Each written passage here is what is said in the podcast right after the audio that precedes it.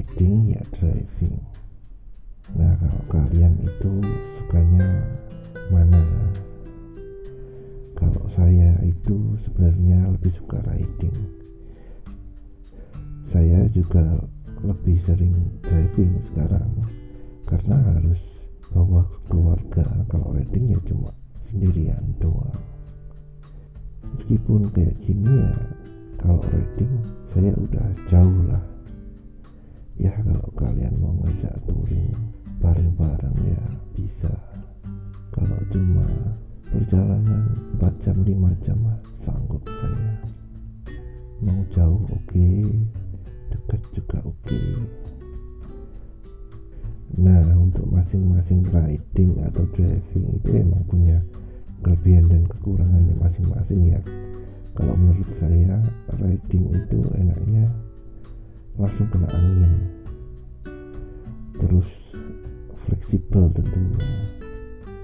Ada macet ya di jalan ya kita bisa menyalip kanan kiri kita bisa nyari jalan tikus enak.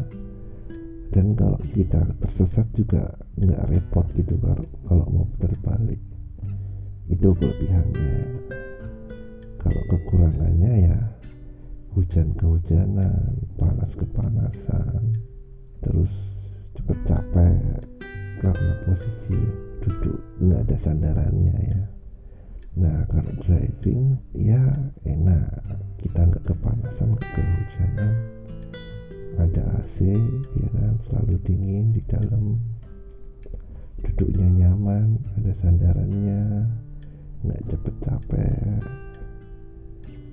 Bisa buat rame-rame gitu kan bisa bawa barang banyak misal kita kalau mau pergi jauh gitu ya barang yang dibawa itu bisa banyak.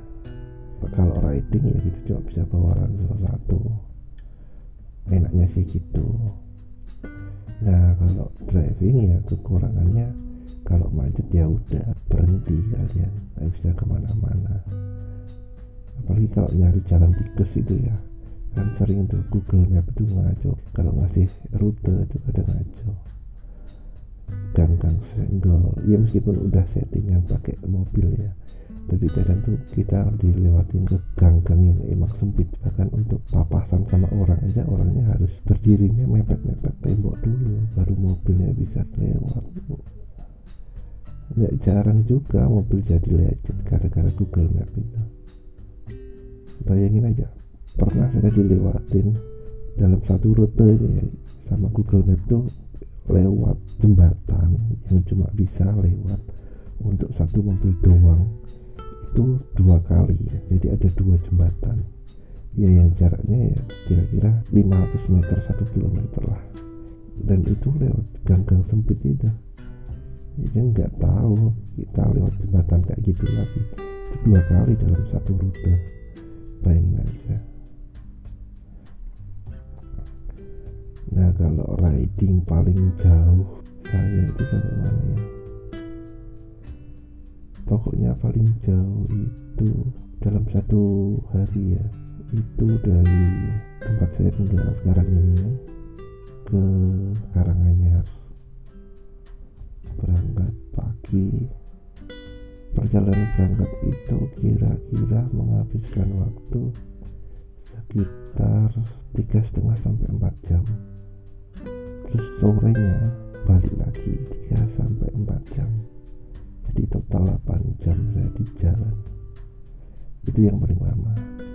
Emang berhenti-berhenti sih buat beli minum. Tapi ya yang paling lama. Dan paling jauh kalau di total jaraknya dan waktunya itu yang paling lama. Dalam satu hari. Kalau mobil itu kalau driving itu yang paling lama itu dari Cilacap sampai Jogja. Itu pertama kalinya saya nyetir jauh dan sendirian. Nggak ada yang gantiin istirahat cuma beli minum di convenience store. Itu perjalanan sekitar 4 sampai 5 jam.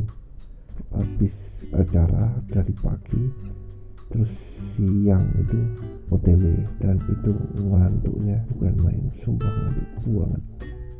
Ada tips ya buat kalian kalau mau beli motor jarak jauh. Pastikan pakai helm ya helm yang yang nyaman yang aman yang SNI terus pakai masker jangan lupa biar muka nggak kena debu. Pakai kacamata tambahan. Meskipun helm kalian ada kacanya tapi kalau bisa pakai kacamata tambahan pakai kacamata tambahan itu lebih aman. Untuk debu-debu yang kecil-kecil yang halus-halus banget itu aman. Terus pakai jaket. Jaketnya yang windproof kalau bisa. Jadi kondisi badan itu tetap hangat meskipun nanti gerimis kalian masih tetap hangat. Meskipun cuacanya panas kalau windproof itu kan di bagian lengan itu bisa digedein kecilin itu tetap dingin jangan lupa pakai sarung tangan ya. Soalnya biar tangan kita nggak kotor terus kadang kerikil yang di jalan itu kalau kita kecepatan tinggi itu itu bisa melukai kulit. Nah selanjutnya pakai sepatu tentunya. Pakai sepatu itu yang yang nyaman lah pokoknya. Nggak harus mahal nggak harus bagus nggak harus boot ya pokoknya yang kalian punya yang nyaman. Kalau jarak jauh gunakan celana panjang. Itu biar kita nggak kebakar matahari sama menghindari kerikil-kerikil itu atau serpihan di jalan lah. Yang bisa kena kulit itu bisa lecet kalian. Kalau cuma jarak-jarak dekat celana pendek nggak apa-apa tapi kalau jarak jauh kecepatan tinggi sebaiknya pakai celana dalam. Soalnya saya pernah itu di kulit saya itu ada kerikil nancep dia kerikil halus banget sih. Tapi itu nancep di kulit nah itu bahayanya. Ya kalian kalau bawa barang itu jangan terlalu banyak ya kalau pakai motor ya. Pakai satu ransel aja udah cukup. Backpack itu ditaruh di belakang. Yang posisinya yang penting nyaman ya backpack diatur. Panjang talinya itu biar ransel kalian itu pas di jok motor jadi kalian nggak nggak nggak capek terbebani oleh tas terus posisi duduknya. Nah ini yang kadang orang nggak merhatiin itu posisi duduknya itu nyaman se senyaman ya. Jangan terlalu di ujung. Kalau terlalu di ujung nanti buat kalian cowok-cowok itu bakalan kesemutan di bagian selangkangan itu bakalan kesemutan itu. Nah kalau selangkangan kalian kesemutan itu artinya kalian duduknya itu terlalu di ujung jok motor. Nah usahakan mundur. Nah, posisikan tangan juga yang enggak nggak capek. Nah itu untuk jarak jauh bakalan nyaman kalian. Nah jangan lupa bawa air minum. Air minum pastikan di posisi atau di tempat yang gampang diambil nah kalian bisa minum kalau pas lampu merah kayak gitu kan bisa minum. Nah tempatkan botol minum itu tempat yang mudah dijangkau dan mudah dibuka ya. Soalnya kalau kalian pas jalan minum itu berbahaya. Kalian bisa nggak siap dengan kondisi jalan seperti apa pun. Itu tipsnya. Jangan lupa cek kondisi kendaraan bawa jas hujan juga. Ya jangan jangan malu lah pakai jas hujan. Sehat itu lebih utama daripada keren. Kalau kalian orang yang mengutamakan keren daripada sehat ah kalian kalian keren tapi kalian sakit buat apa? Mending kalian sehat. Toh nggak ada yang kenal juga kalau kalian pakai jas hujan. Nah itu kalau kalian riding ya pakai motor nah kalau kalau tips untuk driving ya untuk touring mobil ya. Touring mobil jarak jauh. Pertama cek kondisi kendaraan kondisi ban oli radiator aki mesin itu penting dicek dulu semua dalam kondisi bagus oke. Okay. ini yang kadang orang tuh nggak sadar ya biar nggak capek pas nyetir. Itu posisi jok itu posisi duduk kalian itu harus benar-benar nyaman ya benar-benar nyaman. Jadi kalau kalian sering nyetir nanti kalian bakalan bakalan tahu posisi kalian paling nyaman itu. Jarak joknya maju mundurnya itu seberapa tinggi joknya seberapa itu kalian bakalan tahu. Saya saya setelah dua tahun lebih lah dua tahun lebih nyetir saya baru dapat posisi yang benar-benar nyaman. Jadi jarak jauh nggak nggak capek. Biasanya kalau saya nyetir itu baru dua jam. Baru dua jam itu udah capek buang. Dan itu harus berhenti istirahat paling nggak setengah jam lah. Nah kalau sekarang jarak jauh itu udah nggak perlu berhenti buat istirahat. Paling paling ya buat minum aja minum. Nah jangan lupa bahwa minum minum itu penting. Karena karena kalian kurang minum. Mau naik motor atau mau mobil ya. Touring jarak jauh kalian kurang minum. Dehidrasi satu. Yang kedua di tulang belakang kalian yang bagian pinggang itu bakalan sakit banget. Nah kalau kalian merasa tulang belakang kalian yang pas pinggang itu sakit sering sakit dan sakitnya lama nah itu tandanya kalian kurang minum minum sebanyak-banyaknya. Nah itu cara untuk mengobatinya kalian minum sebanyak-banyaknya. Di gelongkong aja itu pakai air air putih ya disarankan air putih di gelongkong aja terus itu nanti terus tiduran nanti itu sembuh sendiri. Karena saya dulu juga seperti itu saya nggak tahu kenapa awalnya ya. Oh, ya karena nggak tahu ya. Akhirnya setelah cerita sama teman itu dikasih tahu oh itu kamu kurang minum dulu sempat saya pernah naik motor tapi cuma baru satu jam ya. Naik motor satu jam kayak gitu sakit banget ya, di tulang belakang. Untung untung berdua ya bonceng untung berdua. Berhenti dulu di warung makan saya makan saya langsung KO tepar di situ. Tiduran dulu sampai sekitar satu jam lah. Dari situ dikasih tahu teman udah kasih minum yang banyak istirahat dulu. Itu karena kurang minum jadinya seperti itu.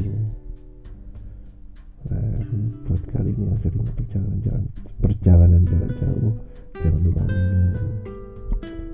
Nah untuk untuk ya untuk tips mobil ya cuma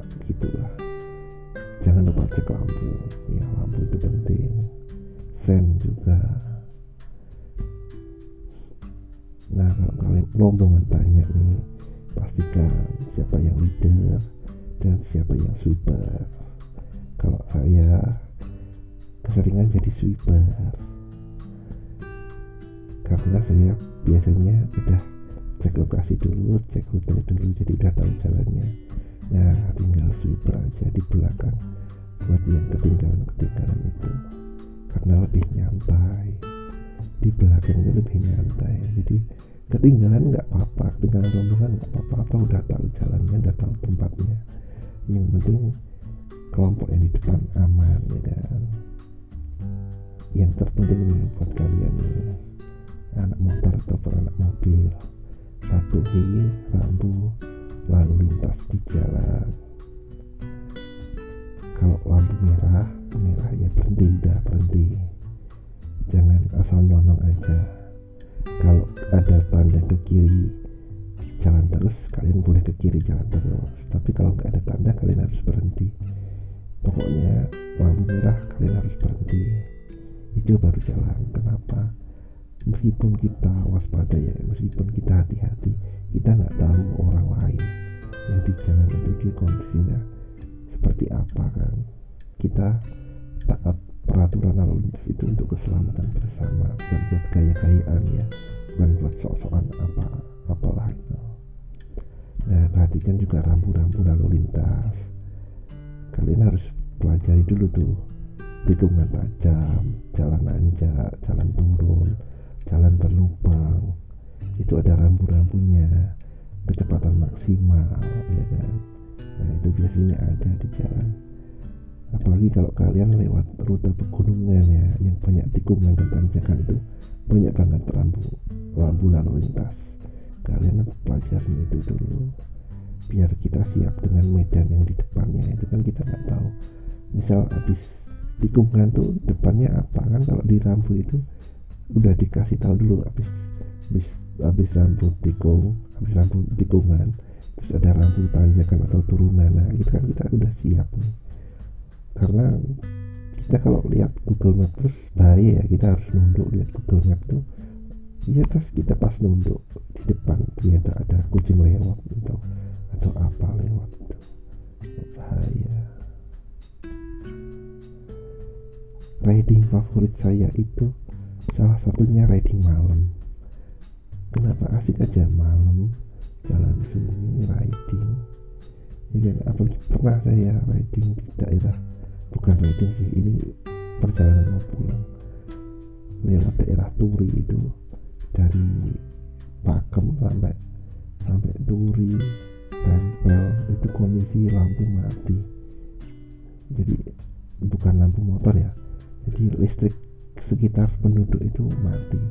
Jadi nggak ada penerangan jalan. Lampu itu cuma dari lampu motor doang. Untung ada beberapa kendaraan yang dari situ jadi kita beriring-iring malam. Tapi ya itu seru sih.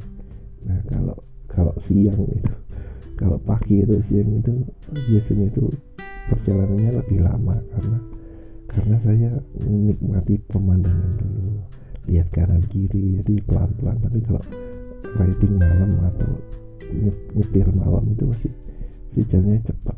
Barusan sih saya nyetir itu perjalanan dari tempat tinggal saya sampai tujuan saya. Itu biasanya dua sampai dua setengah jam.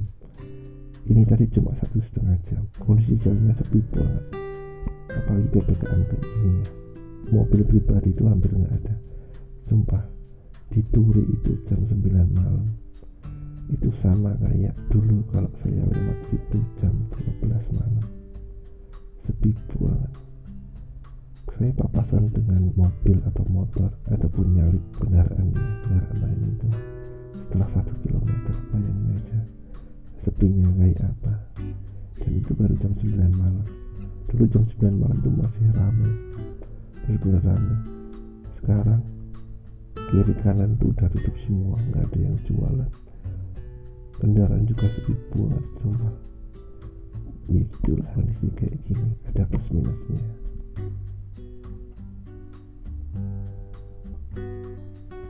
Ya udahlah gitu aja ngomong kosong hari ini. Semoga bisa memberi manfaat buat kalian yang dengerin. Jangan bosan sama podcast ini. Dan jangan lupa juga follow instagram saya at al underscore my name. Silahkan komen di postingan atau DM saya. Kalian lebih suka riding atau driving? Ya udahlah sampai jumpa lagi